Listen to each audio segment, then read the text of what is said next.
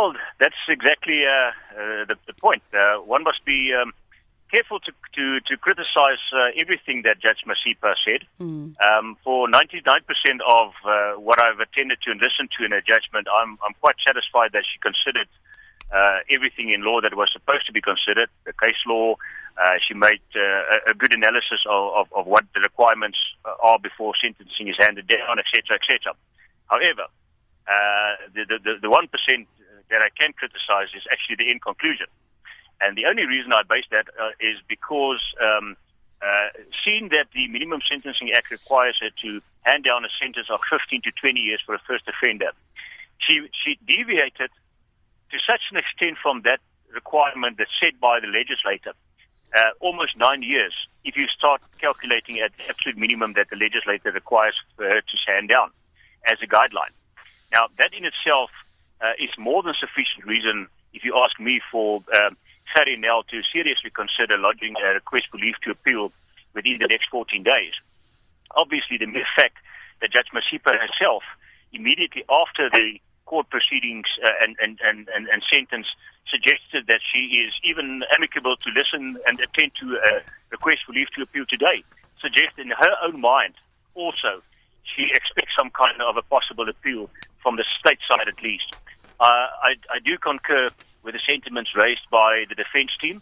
Uh, there's absolutely no reason for them uh, to even consider lodging an appeal because uh, they will then take the risk, obviously, for the sentence to be increased. So the only only party here that possibly can consider an appeal would be and should be uh, Gerrie Nel. Now, I, I, find it curious just going back to previous arguments and uh, contestation over her understanding, and as you say, the conclusions she reached when the whole issue of dolus eventualis uh, was raised and what some said was an error in law. So she passed down the sentence and re emphasizing uh, that term in dolus eventualis, but somehow reached six years in terms of the sentence. Can you just take us through legally uh, what what she meant by this? If we were talking about intent in the form of dolus eventualis. Yeah, a, a, big a big fuss was made about the fact, uh, and, and now I'm talking from the perspective of the defence side. Mm. Barry Roux, in his heads of arguments and during his argument uh, in mitigation before sentencing, made a huge thing about the fact that uh, the perception in the community is that Oscar Pistorius uh, committed murder in such a manner that it was almost equivalent to what we call dolus directus, which is direct intent.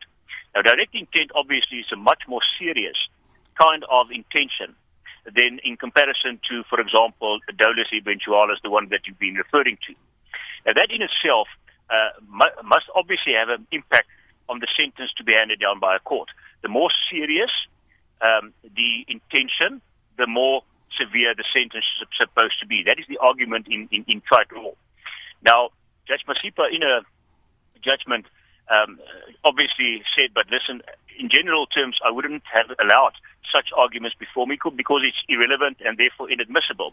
But I do concur with the sentiments raised by Barry Roux, and therefore I allowed it. And in actual fact, I also conclude that that is exactly uh, the, the, the stance of the matter the perception out there is not the correct perception, and I want to put it in perspective and I want to put it straight.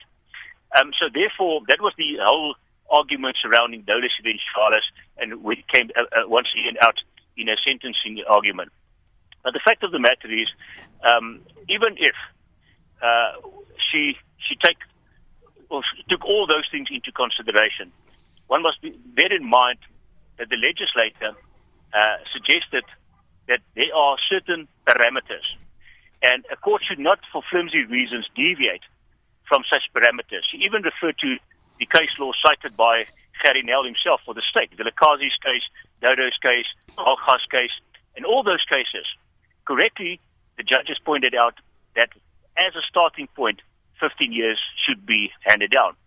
In exceptional cases, highly exceptional cases, and for no flimsy reasons, only then can she deviate.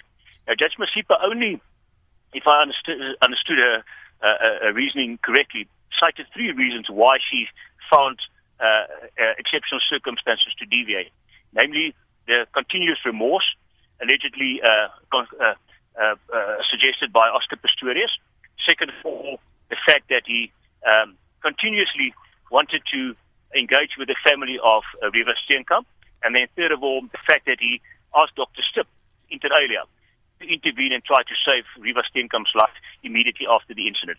Those were the only three reasons that she seriously uh, advanced as her reasoning for deviating from the requirements set by the legislator.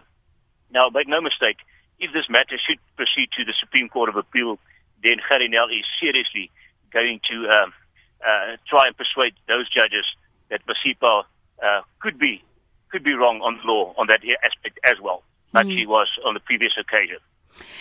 Now, there's also the concept of justice, justice being served, and that's based upon the rights and duties of the individual person, and in line with what you're yeah. talking about in terms of whether or not he would yeah. have foreseen, which was also part of arguments in court. How then, in this case, to her mind does she see justice having been served? She says she believes that uh, a long term prison will not serve any justice, that there was no indication that the victim was in an abusive relationship or this was a case of gender violence. Yeah. Well, in all fairness towards Judge Masipa, uh, correctly pointed out uh, by her is that in each and every case, uh, each case must be individualized. Uh, no two cases are similar. And maybe that was the reason why she decided to deviate to such an extent from the otherwise um, applicable and suggested minimum sentence that should have been uh, handed down. Um, now, obviously, uh, the only problem the majority of legal experts of the could have or should have is the fact whether this this case must set a precedent for future uh, convictions of, of, of, of people um, being convicted of murder. Because obviously, you can think for yourself. The, the first opportunity I have as a defense lawyer uh, to put arguments in mitigation before a court where my client has been convicted of murder is to refer to Masipa's judgment and sentence in uh, Oscar Pistorius' uh, matter. And, and, and that can be a guideline or might be construed as mm. a, uh, a precedent for future uh, uh, murder trials. And, and I think that is the concern by, by, by, by critics, uh, uh, against the judgment. But for the major part of it, and I would like to say 99% of her judgment is, is spot on with regard to the law. But just in terms of people's understandings, because uh, let's not forget that we're also dealing with layman's understanding of what yeah. is being handed down. And if we look at uh, the idea of fault, that's uh, that runs through the fabric of the legal order and also uh, the community standards on on conduct. So for those who are critical of it, saying that six years is not long enough, to them they see a fault having been committed and him getting off lightly. If we're talking about justice being done done? Well, obviously, as uh, Judge Masipa also correctly pointed out, you can never satisfy everybody out there. You will always have um, those in support of your judgment and those that criticize us to the extreme. I think the balance, uh, and that is the, the, that is the requirement set by, by, by our law, is for a judge presiding in any trial to strike a balance between the interests of the community, uh, the personal circumstances of an accused, and obviously the seriousness of the offense. And those three things, uh, Judge Masipa, uh, in, in my mind, at least referred to and, and, and took that into consideration. Uh, typically, it's referred to as the triad of Zinn, uh, and, and, and indicating that those three things are paramount when a court must make a, a, a judgment call and a sentencing. Okay. Also, remember, there's a huge discretion that it lies with the trial presiding trial judge when sentence is handed down. Um, it's not exact science, and therefore uh, uh, no court of appeal will easily intervene unless uh, the judge was probably wrong in a verdict. So, just finally, then. Um, if we're talking about justice as fairness, do you believe that, that a precedent has been set and that uh, similar judgments could now be made given all um, the circumstances that you've just explained and the explanations given by the judge in her sentencing? Yes, to a large extent, I do uh, uh, feel that sentiment.